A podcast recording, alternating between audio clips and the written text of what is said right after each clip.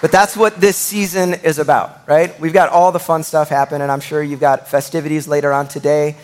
Uh, there's the lights, there's the music, there's all this stuff going on, but at the end of the day, it comes down to one reality that our Savior's here. That's what we come to celebrate. That's what we come to, to sing about. That's what we come to rejoice in. And this morning, I just want to take one moment. Don't worry, I'm not preaching long today. I want to take one moment to go back to the Christmas story one last time this year. Because there is a truth found in the Christmas story that confronts a challenge that is so prevalent in our world. If I could sum up the, the challenge that we face in our world in one word, it would be this fear. Fear. We live in a world that is full of fear. Fear is everywhere. It's as if people just want you to be freaked out and anxious and worried all the time, all right? Now, there's just like the normal fears that all of us deal with on a regular basis. So I want to do something real quick, a little interactive thing. I'm going to give you 20 seconds. I want you to turn to the person next to you and I want you to tell them what's like one thing you're afraid of, one of those fears that you have in life. You got 20 seconds. Turn to your neighbor. Everybody do this.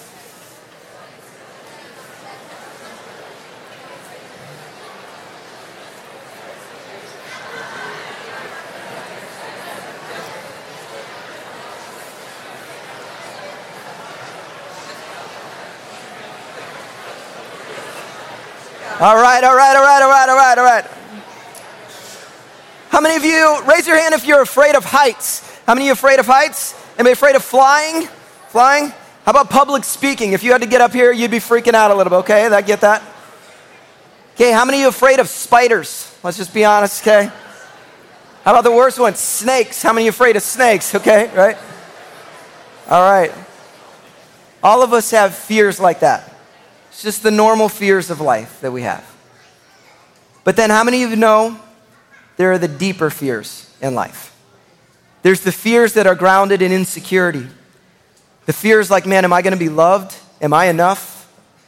Am I going to be alone? Some of you, that's your, your fear in life. Some of you have fear of the future. I just don't know what's going to happen in, in the future, and it freaks me out. It makes me worry. There's some of you, you're fearful of just what's going on in our country or what's going on in our world. And it's easy to be living in fear. And then we live in a culture of fear, don't we? Right? Everybody wants you to be afraid. In fact, they will leverage fear to get you to behave a certain way, or they will leverage fear to get you to buy something, right? Fear is all over the place. In the world that we live in, this worry, fear, anxiousness can grab hold of us. It's toxic to our soul, and I'm, I would bet most of you have experienced you know those nights when you can't sleep at night because you're, you, there's just something on your mind and you're worried about it. You're feel, fearful for it.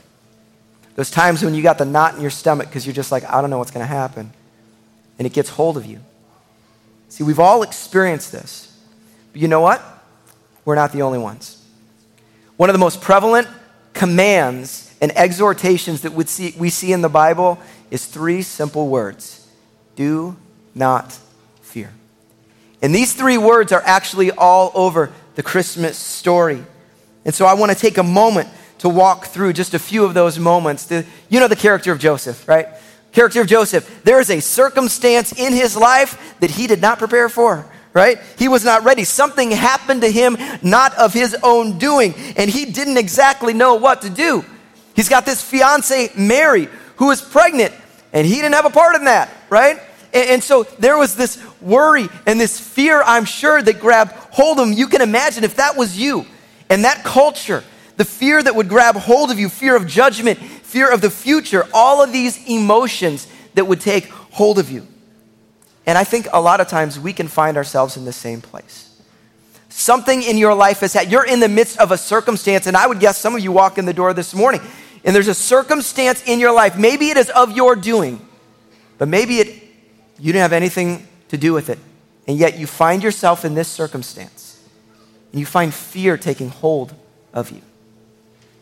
Every one of us can, can find ourselves in that place. But it's in a moment like this when the circumstance seems so overwhelming that the angel came to Joseph and said, What? Do not fear. Then we get the character of Mary, right? Mary, this amazing woman, she is caught in a moment of unknown. A supernatural event took place, right? She didn't plan for this thing. This wasn't her. It was supernatural. And the angels come and they proclaim all this amazing stuff about her. And I'm sure her mind is swirling in this moment, confused as to what does this really mean? There's so much unknown in her life. And we all can find ourselves in that same place, can't we? There's moments we, we have no idea what the future is going to hold. We have no idea what's about to happen. Some of you kids, something's changed in your life and you feel unsettled. You don't know what's going to happen. Some of you teenagers, you know, you're at the end of high school and you don't know what the next step you're going to take is. Some of you, you've recently lost a job, you've lost a loved one. There's a relationship in your life that has crumbled. And you're in this place where you're like, I don't know what's going to happen. Maybe you're facing a health concern in your life or in your family or with somebody you love, and you don't know what's going to happen. And you're in this moment of unknown, just like Mary. It's into that moment that the angels came to Mary and said these three words Do not fear. And then lastly, we have the shepherds, which I don't know about you, but I relate to the shepherds more than anybody else in this story, okay? They're just, just a bunch of guys just doing their thing, right? They're just going about their business, doing what they do, right? And in a moment, there's suddenly this, this moment where this confrontation with a massive choir of angels, and they're confronted with a spiritual reality that they don't understand. They recognize there is something bigger than them. They recognize there is something grander than them. It's beyond their comprehension. And I think a lot of us can come to that point in our life at some point in time. A recognition there is something bigger. There's moments where some of you maybe have had this, where you have a fear of even thinking about the future or thinking about eternity. It scares you. Maybe you have a fear of death because you don't really know what it means. You're not confident of your eternity. There's a spiritual reality out there that you just don't really understand completely. Deep down in your heart, you know something's off a little bit, and you're not really sure how to deal with that. And the angels came to the shepherds, and what did they say? Do not fear. How is it that the angels could say this over and over again? In circumstances just like Joseph, where they face challenging circumstances that he didn't understand, just like Mary experiencing this moment of unknown, and just like the shepherds experiencing this deep spiritual revelation. How could they say, Do not fear? The answer is found in two little verses here in Luke chapter 2. I'm going to have them put these on the screen. It says this in Luke chapter 2, beginning of verse 10. But the angel said to them, Do not be afraid. I bring you good news that will cause great joy for all the people. Let's stop for a second. It's for all the people. It's not just for the shepherds. It's not just for the people that were living back then. This is good news for all the people. Where are the kids at? Raise your hand, kids. This one's for you. Teenagers, this one's for you. Adults, this one's for you. Really mature adults, this one's for you as well. it's for every this is good news for everybody. I don't care if you've even believed this yet, it's still good news for you, whether or not you've received the good news. And this is what he says in verse number 11 Today, in the town of David, a Savior has been born to you. He is the Messiah, the Lord. See, how is it that the angels could say over and over and over again, Do not fear, do not fear? It isn't because they came proclaiming a baby. It's great that a baby came, but that's not the reason. The reason they could say, Do not fear, is because the baby they were proclaiming is both Lord and Savior of all. That's where the hope is at. And you need to hear this. Some of you need to be reminded of this truth again this Christmas. Jesus is Lord. What does that mean? It means He's in control even when you feel out of control. It means that He has all power and authority, all of it. It means that everything is held under His hand. Each of us faces circumstances that are overwhelming. We do. Like I said, I guarantee you there are people in the room this morning, right now, you're having a hard time even breathing because the circumstances of your life seem so overwhelming. There are moments when we face unknown that can grip us with fear. But when we have a revelation that Christmas isn't about a baby, it's about a king, it's about the king, then it can change everything in our lives. when we understand that this baby is also the victorious king of all creation, the king found in the book of Revelation, who is King of kings and Lord of lords, the eternal God who is a firm foundation in every circumstance, then we can find peace in all circumstances, no matter what is going on around us. Some of you need to be reminded of that today. Feels like everything in your life is unstable Feels like everywhere you step, the ground is shattering beneath you. But you need to be confident of this reality that Jesus is Lord. He's Lord. He's not just a cute little baby, He is Lord of all. And He is a firm ground to stand on in any circumstance. If you will run to Him, if you will place your life in Him, if you will surrender to Him, He will be everything you could ever need. Jesus is Lord. And that's good news for everyone here this morning, whether you receive that news or not. There's some of you here this morning that it's been a while since you've looked to Jesus as Lord. It's been a while since you have chosen to stand on Him as your firm foundation. I'm going to give you an opportunity to respond again today. But He didn't just come as Lord, it says that He came as Savior. He is Savior. You see, when it comes to fear, talked about fear. When it comes to fear, a healthy fear of God, I believe, is a good thing. A recognition that He is perfect, He is holy, He is righteous, and we aren't. There is an awe that is appropriate before the King of all creation, right? Like we need to recognize who He is. And there's nothing that we can do. We understand there's nothing we can do to clean ourselves up before Him, and that's why Jesus came. He didn't come into the world to condemn the world to say, Look at you all poor, all you poor sinners, horrible people, I'm gonna toss you to the side. No, he came to demonstrate and reveal his incomparable love.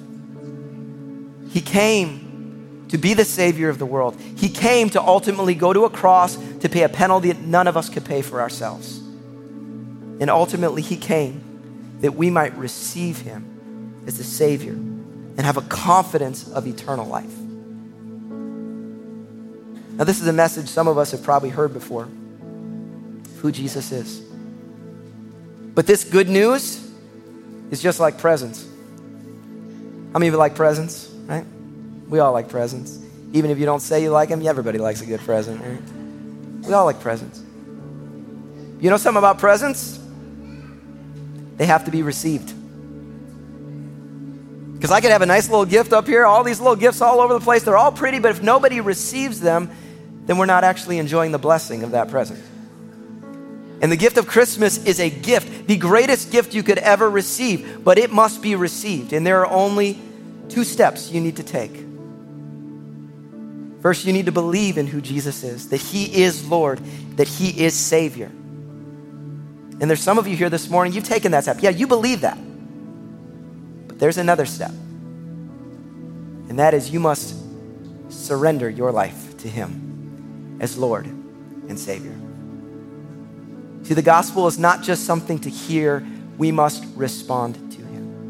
And there's some of you here this morning, you would say, I'm a follower of Jesus, but if you're honest, you haven't been living as Jesus is your firm foundation. You've been worrying living in fear this morning. I pray that you just be reminded of how great and awesome He is, that you can live with a hope knowing that He is on the throne in every circumstance, even if the circumstances are really annoying and frustrating and don't make sense to you. But there's some of you here this morning, it's been a while since you've been in church.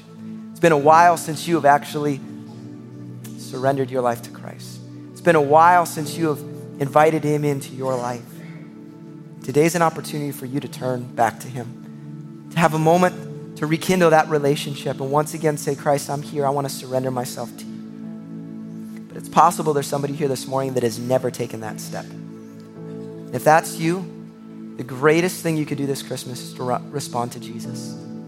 Not just a nice little cute prayer that we're going to pray here in 30 seconds, but actually a surrendering to the King of Kings and the Lord of Lords. That will change your eternity. As we're going to pray here in a moment, I'm just praying that all of us would have a response in our own heart.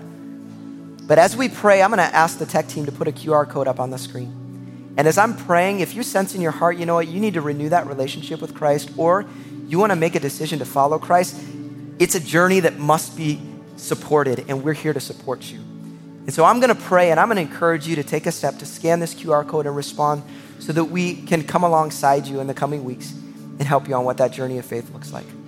Would you bow your heads, close your eyes across the room as we pray? Father, we thank you so much for your goodness, for your faithfulness. We thank you for the good news of the gospel. We thank you. This is good news for everybody, everybody in this room. Lord, I pray for those who are maybe in a season where they, they're following you, but man, fear has been taking over. They haven't been looking to you as their confident Lord in all things. Lord, I pray that you would meet them today, that you would remind them of your goodness and your nearness today. Lord, I pray for those who maybe it's just been a while and they maybe need to get back to serving and following you. Maybe they need to get back to being with a body of believers to encourage them in their faith. We all need that, Lord. I pray that you would stir in hearts today, that this Christmas season 2023 would be a season where things changed spiritually in their lives. And Lord, for anybody here this morning who has never responded to Christ, and I want to challenge, I want to challenge them right now to just begin to respond in their own hearts, Father. Lord, I pray that you would meet and continue to call them to yourselves, Lord. God, this could be a day of salvation. Lord, I pray right now as they put their faith in you, as they trust in you, as they submit their hearts to you, Lord, you would begin a journey of faith, not just a moment of salvation, but a journey of faith in Christ. We pray that, we ask that. The name of Jesus, everybody said, Amen. Love that. Hey, we're going to leave this QR code up for a moment. If that was you today, faith is a journey, it's not just a moment. And so I want to challenge you to respond so we can come alongside you on this journey of faith, all right?